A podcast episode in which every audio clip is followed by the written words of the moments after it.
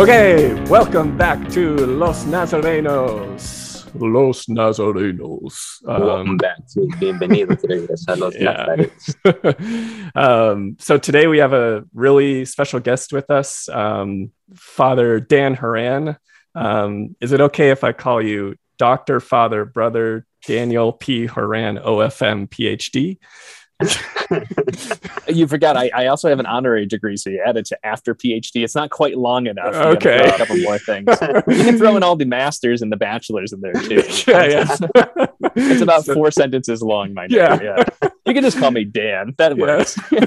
so so we've got we've got Father Dan here. Um, he's a Franciscan friar um, of Holy Name Province. Um, that's kind of the eastern region. If if anyone is really that interested, um, he's the director of the Center of Spirituality at St. Mary's College. The I guess the new director of St. Mary's College for Spirituality, and um, the co-host of the Francis Effect podcast. NCR columnist, all kinds of good stuff. So, um, welcome to Los Nazarenos, Father Dan. Muchas gracias. It's great to be here. Yeah. And if you want, if your Spanish is top notch, you and Kerwin can leave me in the dust and, and I'll. No, That's necesito practicar. No, no. Sale muy bien el español. Gracias. um, so, yeah. So today we're, we, um, Father Dan wrote a book a couple years ago called Catholicity and Emerging Personhood, a contemporary theological anthropology. And There's a chapter in there that focuses on like different aspects of sin. Hmm. And so what we wanted to do was uh, have Father Dan on to um, unpack um, this sin, like what obviously impacts everyone's lives, but what is also can be very misunderstood and from uh, church teaching perspective. Um, so we want to just take a super deep dive that hopefully is helpful, or to some people may just be totally boring, but we'll try to make it fun. so um, yeah, so I get. Are you guys good? We'll just jump right into this. yeah, I mean, how, how can you boring? How can you how can you be bored with sin? Yeah. It's- Right. you know, it's that's how where all the fun in life comes from. it, it is, and that's how you get to sin. yeah. Wrap it up. yeah. That- it, ju- just so you guys know, Los Nazarenos, we're trying to be funny. Like we're Yeah. We're Yes, not- we're, we're not, not- making fun of sin. we're not encouraging to, you to go out and sin. Please, yeah. Yeah. Which is funny. One, so uh, one of the things that I was while I was talking to Justin, I was like, I was thinking, I think it'd be helpful to to look at how dogma and doctrine functions within the church before we really like jump into like original sin, so we we can see where kind of original sin falls within that. yeah, I mean that's that's such an important point, and uh, something that I think the average Catholic or Christian more broadly, or even quite frankly, a lot of ministers in the church, ordained, lay, religious, don't oftentimes think about. And I have a theory about that. I, I'll share in a minute, but but the Yes. truth is, you're, Kerwin, you're exactly right. That there's like, well, actually, the Vatican Council, Second Vatican Council calls it a hierarchy of truth. Not mm. everything that we believe as Catholic Christians is of the same weight, is of the same mm. importance, mm. um, and and that's what that means. You know that, for instance, you know, Jesus, Jesus of Nazareth, fully di- divine and fully human, is that as important as what color you wear when you celebrate mass on a given you know tuesday you know on- in ordinary time the answer is obviously no Yeah. and yet there are some things where you know without people thinking about it start acting like every little aspect of our of our belief system especially when it comes to ethics and morality is of the same weight and that's just Mhm. not actually what the church teaches so you know how does it function? Some things are more important than others. Some things are required require a different response from the faithful from the baptized. Um, and so things that are considered dogmatic dogma that's kind of if you think of a pyramid that's at the top the pinnacle. Mm. it's it's stuff that we understand to be divinely revealed. We have uh, another category that we call definitive doctrine. And this is stuff that is very close to dogma you know stuff that you know helps us to understand divine revelation um, both of these categories are things that are considered to be taught with the charism of infallibility they're not going to change they're not going to lead people astray um, and numerically they're the smallest categories. Like there's not that much that falls in there. You know, yeah. you're thinking of things like the creed or like dogmatic statements like the Immaculate Conception or the Assumption mm-hmm. of Mary, right? And then we have everything else basically falls into two other categories. And uh, you know, that's a whole lot of things that require, you know, a, a different kind of response one of belief and trust and and uh, you know an aspiration to incorporate into one's life. But um, you know there's also the possibility the remote possibility that maybe the church has got that wrong. And if people are freaking out right now listening to the podcast being like uh-oh where's he going yeah. you know I, I, just rewind the clock to you know 1959 uh, the catholic mm-hmm. church did not believe its teaching said that human beings did not have uh, a basic right to religious freedom. That mm-hmm. the, the theory, the, the view of the church was its teaching said very clearly that we should promote Christianity and convert people and stuff. Fast forward to 1965, the end of Vatican II, and religious liberty. There's a whole document on this, mm-hmm. and it's considered a basic fundamental human right um, that's my favorite because it's in the lifetime of maybe some of our listeners. Like, yeah. uh, you think things don't change? Uh, hello. but we could go through the list anyway. Um, that's in a nutshell, I think, Kerwin, what what we might say yeah. with like, you know, there's a whole range here, and that's why people should study theology. Yeah, yeah, yeah. listen to podcasts like this. Yeah, well, I I think it. I the truth bomb I always like to come back to is stuff like Augustine didn't believe in the Immaculate Conception. It was just yeah. like, yeah, it's like what? No. yeah, yeah, didn't have the language for it even. You know? Yeah.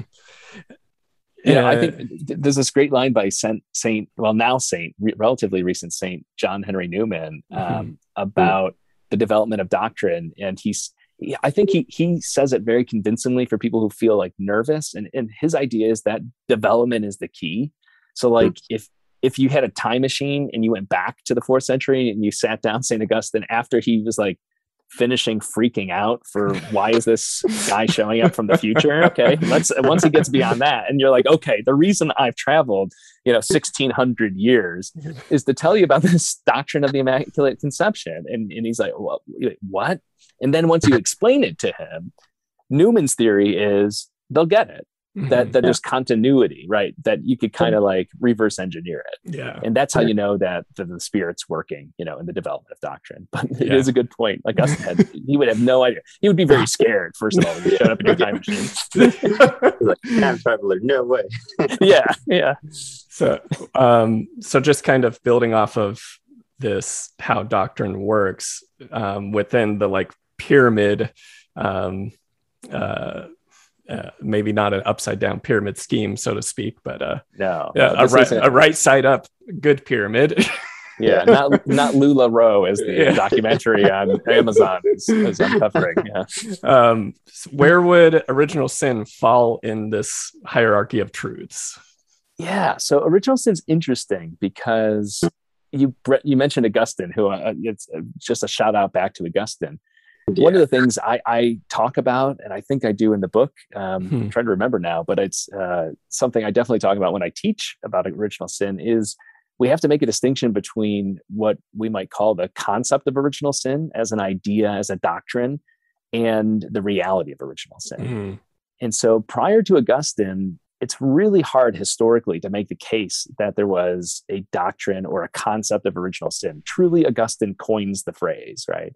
And he doesn't do it because he's like, you know, it's like back to the future and he hits his head on the toilet and like comes up with a flux capacitor. He doesn't like it's not out of the blue. He there's there's a context, right? There's a historical mm-hmm. conversation mm-hmm. going on that's been going on for 300 years and you know, it's one of these things like you don't know you have to clarify something until you come up against the question that pushes you to the edge of the unknown. And so, famously, this British theologian, this lay theologian named Pelagius, is proposing one way of understanding human nature. And he's trying to, to make sense of what we believe by grace, the indwelling of the Holy Spirit, how God works, what grace is for us. And Augustine has he's something is not right to him about that. He's like, this is not right. And he can't at first put his finger on it. And they have this kind of back and forth. And in the end, at the end of the day, Augustine formulates what we now recognize as the concept or the earliest doctrine of original mm-hmm. sin.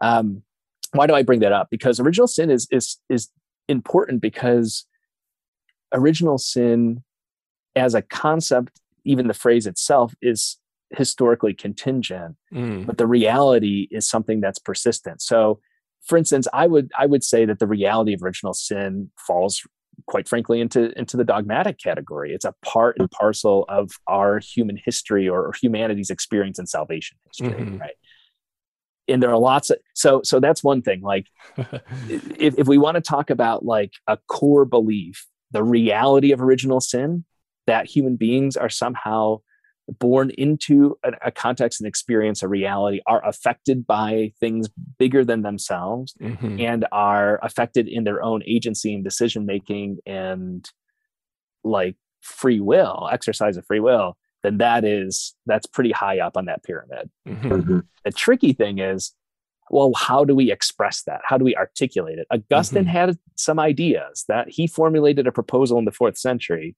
some of which the church took formally at the, the Synod of Orange and the Council of Carthage, and then later at the Council of Trent and, and so forth, um, basically reiterating or, you know those statements. But actually, the church doesn't embrace in those formal documents and those formal councils and synods everything that Augustine said, because Augustine also had some wacky ideas like double yeah. predestination. and so, you know, that that's the Holy Spirit working in that uh-huh. Newman sense of development too, where at least the bishops were listening to the Holy Spirit and like, you know what? Maybe God doesn't automatically damn people to hell before yeah. they're born. Like maybe we can just leave that part out, Augustine. You know, that's, that's very Calvinist sounding. It is. It is. Calvin. Calvin was like, you know what? That Augustine. Let's bring that part back.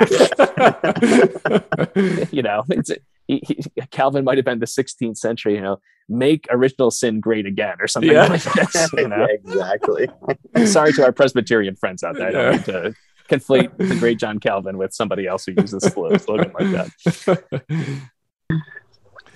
Cool. Yeah, but so so you know there have been lots of different in the last 1600 plus years, lots of different ways of trying to unpack what we mean by original sin. So mm. I, I, hmm. don't know. We can talk about that if you like, but you know, yeah. you know, it, I think it's important to realize that that doctrine does develop, like mm-hmm. you were mm-hmm. saying, Kerwin earlier. There's there's a hierarchy of truth. I think what's key for for Christians to recognize is that one of the things we understand about human nature is is that we are affected by things outside of ourselves. We're not immune from uh, what's come before us, the mm-hmm. context in which we find ourselves, and our own kind of brokenness. That's kind of in a nutshell what, what original sin is talking about. It, so it's so important to understand like Augustine's world to like understand this first kind of articulation. Um, what what might be some more like contemporary um, theologies or um, conceptions of original sin? Um, and, and, I know I, when I sent you an email, I was like, my vague understanding of what Rahner was trying to say in um, uh, Foundations of Christian Faith or whatever. Oh yeah, I think I've got it somewhere Where's my oh, foundations here? I know this is an audio form, but yeah. I'm looking because I'm I'm at home and I always have a copy of Foundation somewhere because I am a big nerd, but apparently I can't find I love it. it. Yeah. Well, that's where it is.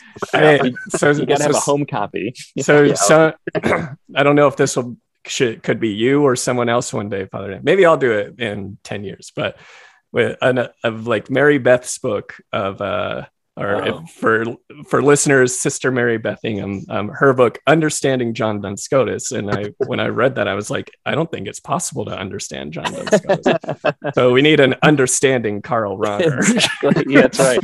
Yeah, like Karl Rahner for dummies. You know? Yeah.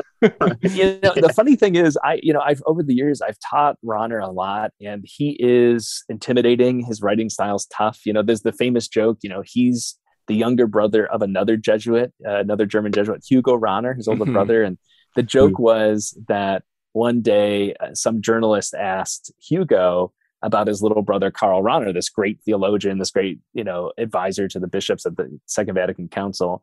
He said, you know, what do you think about your brother's writings? Have, have you read your brother's books? And without missing a beat, Hugo says, Well, I keep waiting for them to translate it into German. Because the, the, joke is, you know, he writes originally in German. And it's like, it's so convoluted that even his brother's like, I have no idea what he's talking about. Um, but the truth is, this is the, the, the brilliance of Rahner, um, much more than Scotus. Scotus is legitimately complicated, but that's a mm-hmm. contextual difference. With Rahner, it's, you know, I, I once heard somebody describe kind of genius or like originality as being being able to articulate something that after it's expressed, people then realize like it could never like how could we have ever thought that this wasn't the case before? Mm. that it was like so obvious in a way. And i think that's that's part of what makes Rahner so important for the church especially in the 20th century is that you know he really got it. So you know for him original sin we we have to go back we always have to go back to augustine like yeah. by contrast. So like one of the stereotypes of augustine is also rooted in truth, which is that he had he was very much a man of his time, and so for him, he was just trying to like put one plus one plus one equals three, and he's like, okay, there's this reality that everybody experiences this propensity to sin, right? There's this drop. We St. Paul says famously, like, I know what I should do, but I do the opposite. Mm-hmm. You know, there's all this kind of we every human being knows what that's like. We know we shouldn't do something, but we do it anyway, or we feel like the temptation toward it is like like gravitational pull, like the force or something like this. You know? You know, just it's almost like original sin. Here's a new theory: original sin is Return of the Jedi and in the Dagobah system, where Yoda is closing his eyes and pulling the X-wing out of the bog. You know, that's yes. you, something's going on, and you can't help but feel it. Anyway, that was way in the weeds. Sorry, listeners. No way. It's okay. It. um, but the you know, at, at the end of the day, Augustine's hypothesis was that that it had to be something what we would today call like genetically or sexually passed on. Yeah. Like, how do people come into existence? Well, it's it's like a hereditary or an inheritance your parents had it. now I do sound like Star Wars. your father had it. Your sister. oh my gosh, Leia's my sister. Spoiler alert. She also has the force. she can she can fly through space. She, I know. Oh man. Now we're really spoiling it. You know, we've got the sequels, the post schools. So, you know, I, I think so what Rahner gets at is he says, okay, that that for in the fourth century that made sense right yeah. that was one way to articulate how do we pass it on Rahner is among many others who say let's go let's let's not get hung up on augustine's articulation of the concept let's go back to that reality of original sin mm-hmm. and try to think of a way theologically that also is in, in line with the natural sciences and social sciences that makes sense to explain how is it that we live in this world of grace, famously a Rahner concept, right? That, that mm. he returns again to Augustine. Augustine believed that grace is the gift of God's self as spirit, and that it's a healing indwelling of God's very presence. And so Rahner embraces that and he says, okay, we live in this world of grace. It's not a commodity that's limited. God discloses and makes available to all creation God's self at all times as spirit we can cooperate with that grace or not we can refuse it or not that's that's up to us and even Rahner gets a little unsure toward the end about whether we can even refuse it. Can you really mm. refuse the gift of god's grace? Yeah. You know that's another mm. podcast maybe but, but then he's you know how do we account then for the fact that we sin? How do we make sense of this? And, and part of it has to do with our limitations the finitude that we experience that we are imperfect historically grounded contextual creatures. And and it's not to water it down it's not to kind of uh, exonerate ourselves but but we make mistakes you know one mm-hmm. way that in one of Rahner's essays he talks about it is i'm trying to think of how exactly how he phrases this it's like it's like overstepping or tripping over or something like this you know where you know you make a, a leap too far um, and, and you miss the mark you know famously missing the mark is mm-hmm. kind of a mm-hmm. phrase that comes up a lot yeah um, and so I think what it does is makes it less rooted in some kind of like STI, not to be graphic, uh-huh. but like, yeah, yeah. like not some kind of disease that because your parents had sexual intercourse to conceive a child and that child was you and you were born and now you got this from your parents. It's not like that. but it's rather we're born into something and part of our very existence, part of the part of our limitedness, basically, our our finitude mm-hmm. informs the way we move in the world and relate to one another and God. And so if you're human, you're finite, you're limited, you have you have this experience that that we can say is a shared human experience. And part of that is the what we might call the reality of original sin, that it precedes us. It's not the same as our discrete acts of sinfulness or harm, but there's, you know, there's this propensity we have. Yeah. Would so would it be at least a way that I've tried to like simplify and articulate would be like rather than born with original sin, we're born into original sin. Exactly. Yes. Yeah, I think that's a great way to, to put it. And and that's exactly the sense. We're born into this context, right? We're born mm-hmm. into this reality, into this world. Um, and it also, interestingly enough, if we get out of that kind of quasi genetic or hereditary framework, yeah and, and start thinking about the being born into it, then it actually is more in keeping with Augustine and his predecessors, like the early church trying to make sense of this, right? Because because there's this, you know, this this way of entering into the world that is itself broken, right?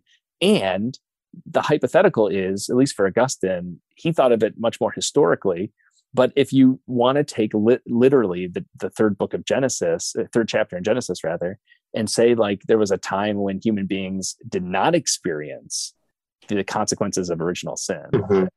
Well, then you could imagine a hypothetical world in which people could be born into a world, not be born into sin, as it were, mm-hmm. right?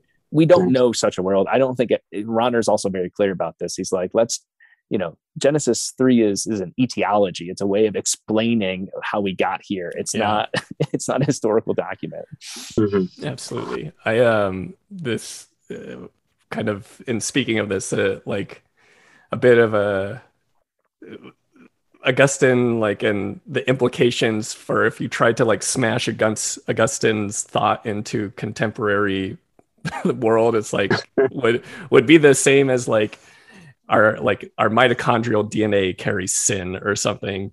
And then, but the absurdity to say that human beings have the power to override God's own creation and put a permanent stain on God's creation, like that. It, it's in a sense saying we're more powerful than God, and I'm I'm sure yeah, that's that's not that that'd be violating a dogma. I'm pretty sure. yeah, yeah. Well, I mean, it's a it, it, violates a Ten Commandment, right? It makes yeah. us into a god, right? It, yeah. it forms a kind of idolatry. You know, I think I think there's really something to that. it's interesting. More contemporary theologians, people like the late Jesuit um, Stephen Duffy. Uh, I think he was a Jesuit. Maybe he wasn't. Now that I think about it, might have been a diocesan priest. Taught for many years down in New Orleans at a university. Great systematic theologian he was very interested. He, he wrote really one of the best books on the history of the doctrine of grace. And I think it's just called Grace or something mm. like hmm. that. But he also wrote an article in the 90s, I think it was, in which he was trying to take seriously evolutionary biology and original sin. And in, in kind of picking up on what you were saying, Justin, about like the mitochondrial DNA, he's like, is there a way that nature can something kind of in the natural world that might tell us something about our propensity to sin like this mm-hmm. experience mm. this of rea- this reality of original sin that we have and and it's really fascinating it's not super conclusive but but i think he makes an interesting argument about again how do we try to understand our experience as humans in this world with the knowledge the metaphors the images the experiences we have today like mm-hmm. augustine did in the fourth century yeah. it's just not sufficient anymore. So the dna thing is is complicated. Yeah. And you know I, i'm no scientist so i need to stop i need to quit way before i'm ahead. For sure. And the rna you know just like no never mind exactly. I, I, barely know something about how these vaccines are made and i am i give thanks to god every day for it. I think it's a yeah. miracle. It's amazing. for sure. So after you know talking about these different formulations or even different like theologians or theologies that that mention original sin um, sometimes like and even in your book we, we we we at times can break it down to two kind of like camps right like a personal sin versus like a structural sin right um, and like how about like you do a great job of it, like you know hitting hitting that in, in, in the chapter. Do you, you want to discuss that a little bit more, and then sure. I guess just also adding why why it's important not to lose sight of structural sin. Yeah? yeah, absolutely. Yeah, I appreciate that. I think. Well, a couple things. One is personal sin. Everyone, that's the thing I think we harp on the most, and, and we can mm-hmm. kind of like yeah, you know, sure. in second grade when you're getting ready for your first reconciliation in religious ed or a Catholic school or something, like that's when you first kind of really get this language. And and sometimes people still use these categorical distinctions like venial sin, mortal sin, mm-hmm. this, that, and the other. Those those kinds of categories are helpful in terms of forming one's own, own conscience and preparing for the sacraments and stuff. But we all all that is to say, we basically know what a personal sin is. I've done something wrong or I've not done something I ought to mm-hmm. have, right? structural sin seems much more abstract to people and and until we start thinking about the world as it actually is and not hmm. just through our own kind of limited experience.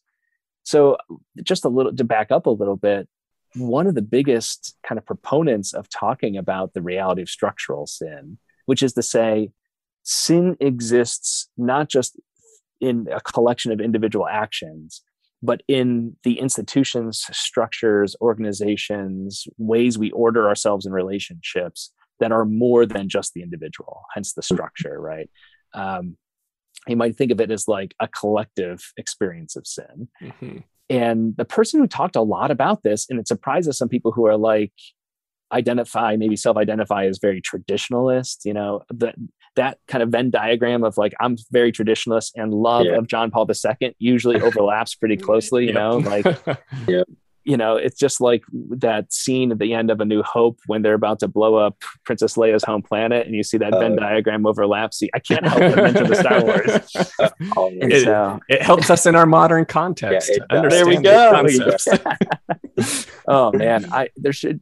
I imagine there probably already is a Star Wars and theology podcast, but oh gosh, that would be so much fun. yeah, it? that'd be a great one.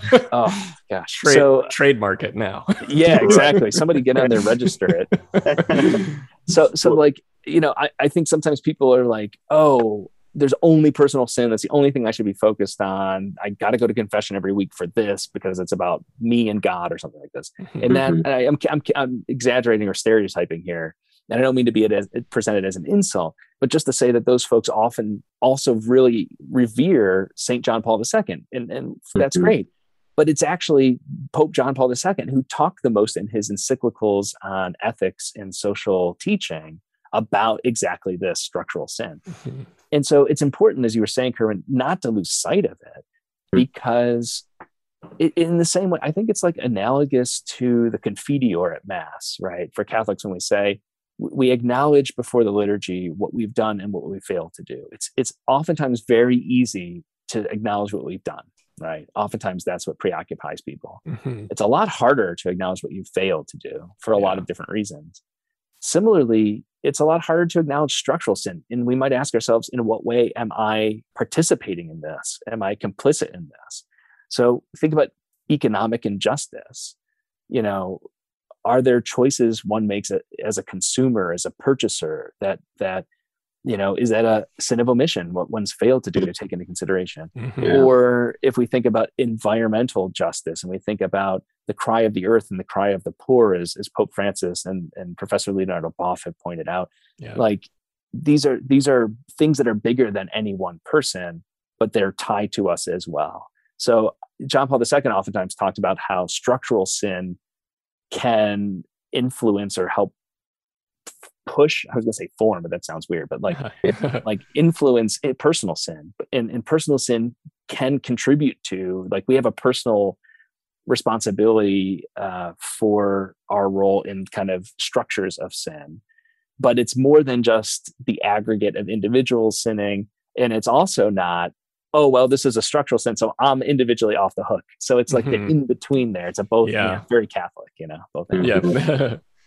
Definitely um, the I just a little story when I was doing pastoral ministry for a few years and I had I called them my ridiculous six. I had six kids that they couldn't make first communion class at any other time. So I would like I would every other week I would teach these six kids. And one of them before first reconciliations, she's sitting in the pew, and then I come over to them and say, "You guys have any questions before you do this?" And she's like, "No, yeah, I'm good. I did my examination of conscience, and I'm I am sure that I I didn't commit any mortal sins." I'm like, all right, good on you.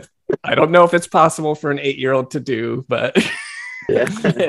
but but she took the she she took it seriously, which I which was nice. Um, I feel like a lot of younger kids are like, uh, what's going on? yeah, but, yeah. There's a maturity there that's impressive. Yeah, yeah, The, the age of reason. That's another podcast for another day. But yeah, think, hashtag thank you Thomas. Hashtag yeah. look to the Eastern churches. yeah, with too rational in the West. Yeah. yeah. Um, so kind of building out of this personal and structural sins, like we we can get so focused on what we're doing what the maybe our societies or cultures as a whole are doing poorly. Um, but we lack a sight of the people who are affected by sin. And so um, you rightly bring up this concept of han from um, korea. And um, so could you elaborate a little more on han to because uh, i mean we want to have a full fleshed holistic view of this and if we leave yeah. out yeah. those who suffer because of sin we're not looking at the whole picture yeah that's you said that really well that you know i think so often our focus is on the sinner and what the korean theologians and, and korean american theologians who have retrieved this um, cultural concept of han this this korean character that mm-hmm. um, points to uh, it's it's actually untranslatable. It's, it's really hard mm. to hmm. talk about on the one hand, and I love it in its mystery for that reason. Um, but I also think it's it's it embodies what it describes. It's what Rahner would call a true symbol. It it mm. makes real that which it represents. And so what Han is getting at is, and not it is spelled like Han Solo, but it is not. Uh, it is not the, the, the captain of the Millennium Falcon. exactly. Um, but but the transliterated character Han H A N in, in English is I guess we could say it points to the sinned against, as you were saying there, Justin. Like the I oftentimes talk about as the other side of the coin. Mm-hmm. So, you know, when you were talking about even the formation of conscience and the examination of conscience of these young, you know, children who are preparing for the sacraments or for anybody, we're thinking about, okay, what have we done as the transgressor, as the sinner? But and, and that kind of carries through a lot of theological writing and reflection and church documents and teaching. There has not been as much attention, though, to, to the other half of the equation. What about those who have been sinned against, those who've been harmed? So Han shifts the focus a little bit, and I think importantly and deservedly so. And it shifts the focus to ask the question what are the, not just what are the consequences in a material sense, but what is enduring about this dynamic of, of breaking relationship harm and sin that we call sin. Mm-hmm. And so the Korean concept of Han, as I understand it, is again untranslatable, but has this kind of visceral, embodied, weighty, heavy sense. It, it carries a sense of energy or dynamism that is in itself kind of some some scholars refer to it as sort of um, you know neither good nor bad potentially and so we understand it as an as an as an energy but oftentimes it gets it kind of turned in on itself so somebody is hurt, somebody is harmed, somebody is injured by another. And what is that experience that affects them moving forward? Well, I think many of us have been in a situation where we've been really hurt. We've been really, we've been sinned against, and it has enduring consequences. I think in, in psychology and in, in social science and natural science fields and fields of medicine, we can talk about trauma and the ways that trauma affect the body and people carry it viscerally. Mm-hmm. I think Han is trying to present the, the concept of Han as a theological articulation of that. What does it do to our soul? What does it do to our spirit? And and the Korean people have used this term for many, many, many generations and in lots of ways in which there's also collective trauma.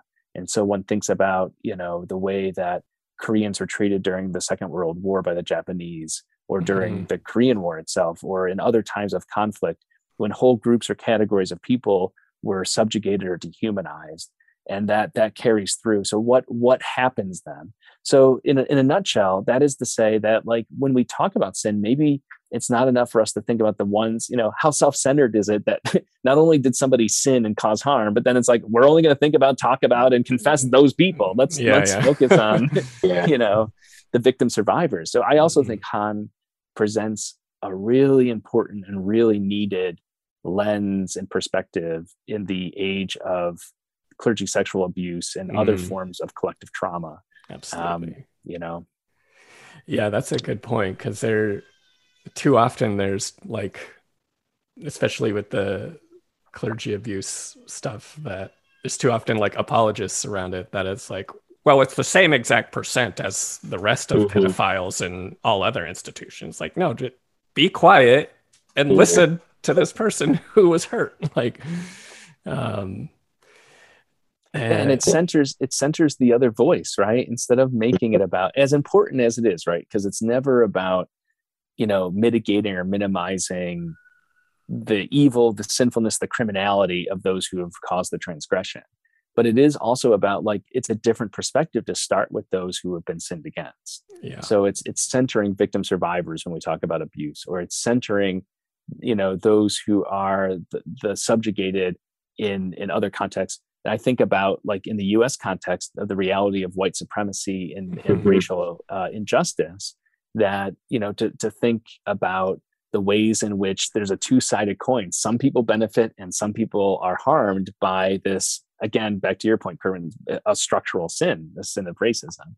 So, like, we can come up with lots of examples of that. I think as somebody so Franciscan in this way, who thinks about you know creation as as a family, as God's family mm-hmm. of creation, we are the transgressors. Pope Francis calls us to this in Laudato Si. You know, the human source of our ecological devastation. He says we need to acknowledge our ecological sins, borrowing from the Eastern Church, who talk about this a lot better than we do sometimes. Mm-hmm. But you know who is the sinned against here? And it's our sisters and brothers the other animals and plants and, and creatures of this world. So um, if we start there boy the conversation changes totally doesn't it? It requires yeah, a different way of thinking. Absolutely. Um, well i you, think you, you, you, oh i'm sorry go ahead oh you can ask the next one oh yeah so it's it's great that you were able to kind of like bring that back to kind of like the structural sin of our own nation right and so looking at America's original sin. And I believe you you you just published a new book, or the theme of your new book is this, right, Justin? Is uh, yeah. right? Right? yeah, yeah, yeah. It's a White Catholic's Guide to Racism yeah. and Privilege. yeah. Uh, yeah, yeah. So, I mean, the the book is the, the title itself says a lot. There's a yeah. lot in there. Um, you know it's written by me uh, a white man in the us context and it's it's geared to fellow people who look like me who occupy a social location like me um, mm-hmm. with with the expressed intention of not trying to speak for anybody else and mm. in this way there's a kind of going back to the language of han an attentiveness to not speaking for those who have been sinned against by this structural sin of which we are all enmeshed right and so if we think about sin generally as the transgressor and the sinned against, you know, the sinner and the Han, um, or the sin and the Han, similarly with the, the with structural or systemic racism in the U.S. context, we have the same sort of thing. I think it's a little bit reversed, though, ironically, because it can be much easier to see those instances of subjugation, harm, injustice, violence uh, in, in one direction Mm-hmm. But but white people like myself and and people who are in situations and contexts like me have a much more difficult time looking at the one who's actually the the the sinner in this case yeah. right? And and that makes even as i'm saying that people are probably recoiling because they're like well what do you mean? I'm, I'm not a racist. I'm not a sinner. Well yes you are a sinner. And i mean that's just we, we just spent like 20 minutes talking about how we all are right originally. Right. but then this this point about you know whether one wants to identify as a racist or not i think we we can all agree if we're being honest that everybody is touched in the US context by the reality of racism yeah. and mm-hmm. by structures of white supremacy. Well, what does that mean? It doesn't mean necessarily that everybody who's white or is is perceived as white or or white presenting or what have you is a member of the Ku Klux Klan or anything ridiculous yeah. like that. That's not let's not reduce it to that. What it does mean though is that our experience is very different from the experience of persons of color in this context. Mm. And then that is the starting point to think more deeply about reality as it is and, and as the prophets point out in the old testament and, and how god is calling us to a reality that should be otherwise mm-hmm. and, and so you know one of the things that i think doesn't get enough attention is thinking about the ways in which racism operates not only kind of like analogous to our conversation about sin in personal ways which is how most people think about it kind of yeah. discrete acts of racial animus and to think about it as a culture as, as father Bryan Massingale has, has often said mm-hmm. there's a mm-hmm. culture of racism and he calls it famously a soul sickness right this mm-hmm. is a mm-hmm. call mm-hmm. for people of faith so you know that's that's kind of where where the book is, is focused on is taking that initiative taking that call to action seriously that if if you know we're people of faith the white catholic part there you know how do we understand racism how do we understand how whiteness operates in society and how the system of racial injustice and white supremacy in our midst blinds people who benefit who are on the other side of the han coin as it were from seeing their own complicity in sin, in structures of sin, as John Paul II would call them. Mm-hmm. So, what are we going to do about it? You know, how do we understand it? What are we going to do about it? That's kind of the focus. Yeah, uh, I don't know.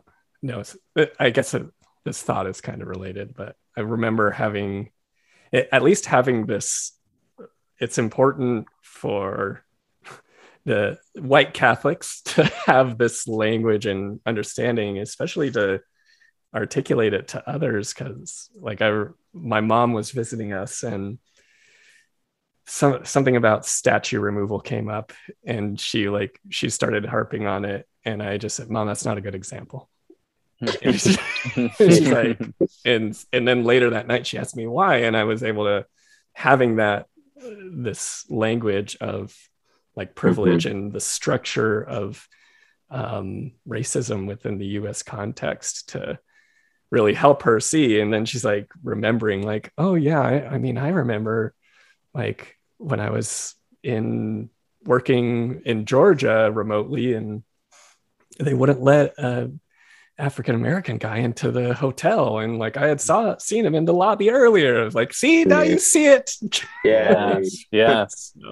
yeah. And it's you know it's such a complicated complex issue um, and i think it's scary. It's it's mm-hmm. scary. Fear, you know, it, it strikes me as as a very Christian, very Catholic challenge. You know, in the post resurrection scenes in the Gospels, the line Jesus says most regularly is, "Do not be afraid. Be not mm-hmm. afraid." Right? He appears in the upper room. The disciples are locked up because they're afraid of being killed too, mm-hmm. and he says, "Do not be afraid." You know, all kind over and over again.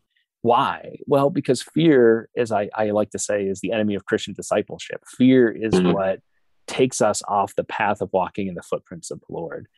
And and I think people have different fears depending on their own experience, their life experience, their context, their history, their identities.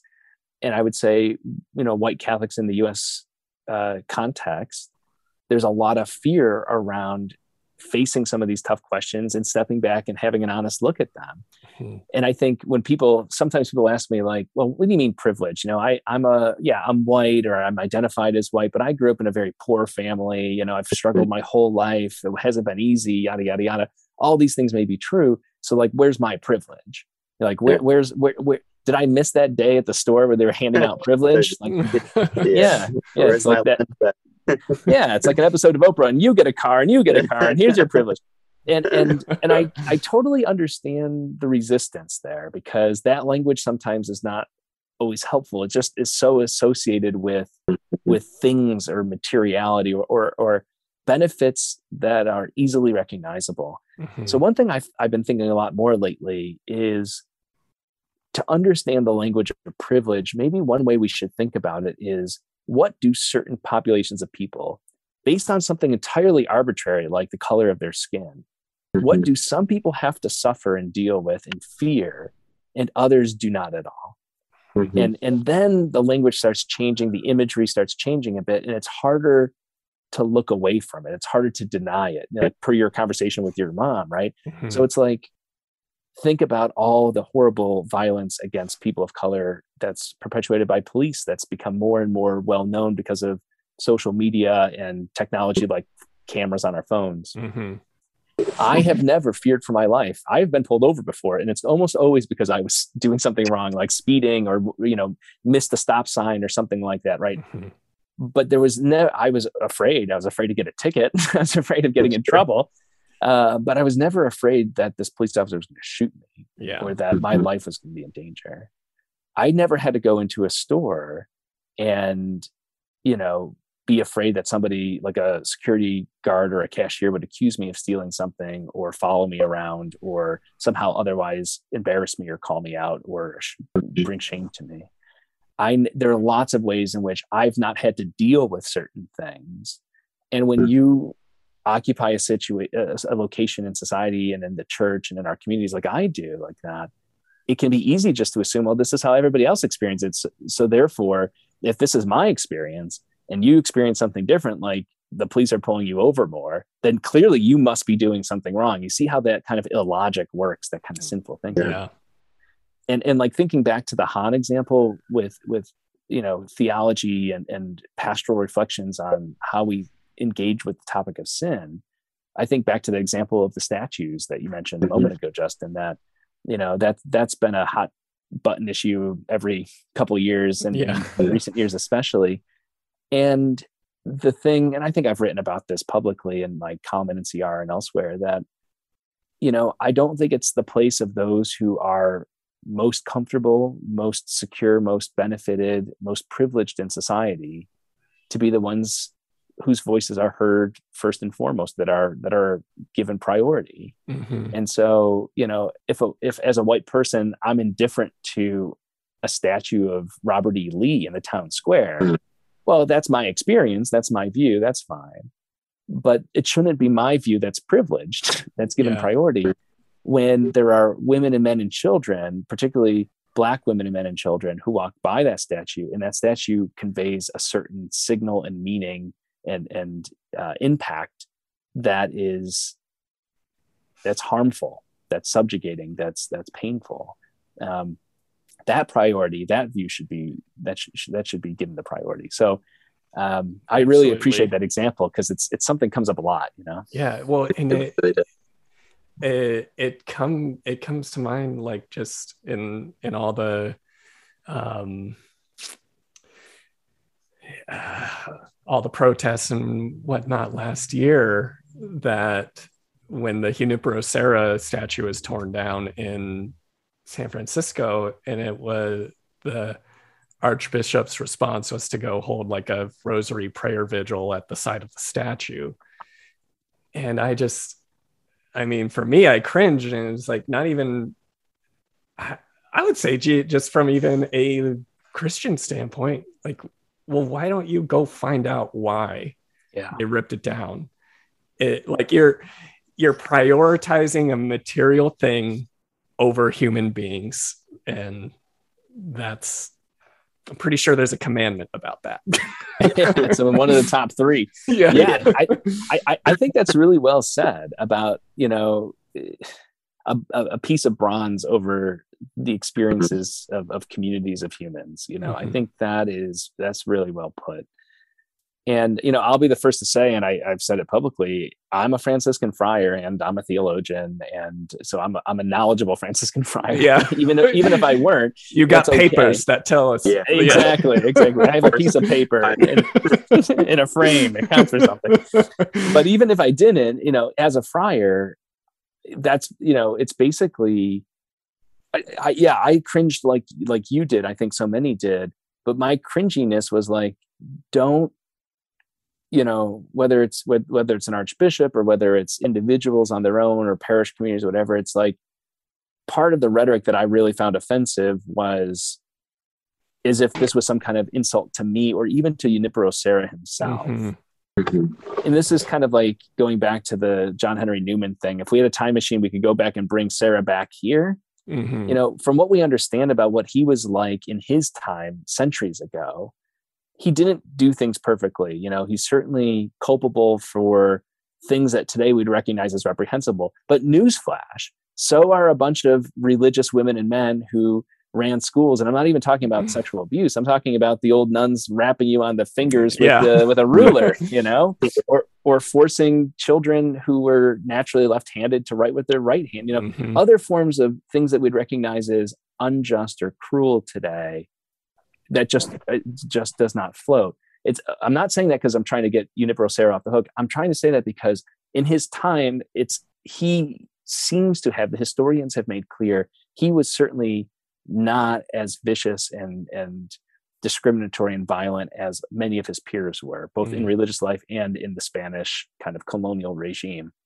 Mhm. that said, I'd like to think that kind of like a um, kind of proportionally, if he he if he somehow zoomed into 2022 or 2021, 2020, and looked at what was going on in the world, I think he would be on the side of those who are saying, "Get you know, we this statue is just too complicated, it's too painful." yeah. You know, but I think that's hard for again, it's it's the fear, it's the it's the fear that you know people are losing something or Mhm. You know I, I don't know. I don't have a lot of patience for that as you Yeah. yeah, yeah maybe my last thought is i i, I think that it, i mean we proclaim Junipero Serra to be a saint. So we're we're saying we're saying homeboy is in heaven. Right. and, and even like jesus or mary like if their statues are vandalized i i think that that's kind of if jesus let us whip him and nail him to a cross and didn't retaliate and Mhm. what n- not to say he was okay with it but that was he didn't he didn't say bring it on you know yeah yeah say, yeah, yeah. sign up for it but Yeah. it was like it's like i'll take i'll take your hurt and your pain and your sinfulness and i'm going to take it onto myself Mhm. and that's when i the whole statue at least the religious statue conversation that's kind of where i came to. It was like maybe as a spiritual standpoint it's like no this too jesus will bear for us Mhm. whether literally or metaphorically so. Yeah i think that's a really good point. It also reminds me of of something uh the great protestant uh, moral theologian, uh, actually, Kerwin, your neck of the woods, Stanley uh, Hauerwas at Duke University. Yep. you know he, he he famously tells this story about how he went to this small church to give a talk and he began with a bunch of swear words I'm, i won't repeat them on your, your very holy podcast Oh, yeah. But- super holy. yeah so he, he he he dropped he dropped let's say maybe an f-bomb or something to that effect and people were freaked out you know because oh my gosh who this guy is standing in the sanctuary at a pulpit and he's saying this. And and he just kind of let them get uncomfortable and he said if you're more upset that i used a curse word in a church than you are about the suffering that people are experiencing in this world then your priorities are wrong. Mm. and and it was like the starting point for his reflection. I've always loved that because i think it speaks to what you were saying about the statues which is like if you're more upset about this you know that that you're going to spend your time and energy you know defending something that is clearly not one-sided right it is a complex Mm. situation and Yeah. and i think you know rather than attend to or at least you know open yourself up to the vulnerability of listening to other people's experiences yeah then I don't think there's anything Christian about that. And I agree with you. You know, you didn't put it this way, but I would say like there's there's something almost blasphemous about, you know, I think not only were these like prayer services at the site of the statues, but there were like I think at least one bishop tried to do like an exorcism of some kind or Oh something my- stupid. And and and I think, you know, that that that's not Christian. I'm sorry. Yeah. Right. Um, all right, uh, Kerwin, you got any other things you want to get in? No, I am very happy with the things that I got in. okay. um, uh, Father Dan, any other final thoughts, or we're since we're we're coming up on an hour here? I know it goes by quickly. It's it's a it's a pleasure to talk with you two, and uh, ex- yeah, this has been a lot of fun uh, as as promised. I, I appreciate your your good spirit, and and we can bounce from Star Wars nerdy references Yeah. to theology nerdy references and back, and that's, yeah, yeah. that's I love it. That's my Yeah. world. Um, Yeah. yeah. So may and maybe um, not to leave everything on sin. I know the chapter after the sin one was on grace, so maybe we can have you on again in the future to talk about grace. That's actually um, my favorite thing to talk yeah. about. All right. I, I always teach when I teach theological anthropology, it's it's in that same order too. I always yeah. I start with sin because let's put it on the table. Yeah. Yeah. and and you know they they're the two these two doctrines develop together, sin and grace. You know, and uh, mm-hmm. yeah, but grace is it should be it is the final word. It is the final chapter yeah. in a sense. It's where Absolutely. we go. So. so um, is there places where people can follow you, find you, best play it, that all that good podcast jargon? yeah, yeah. Like, subscribe, you know, tell your yeah. friends, share.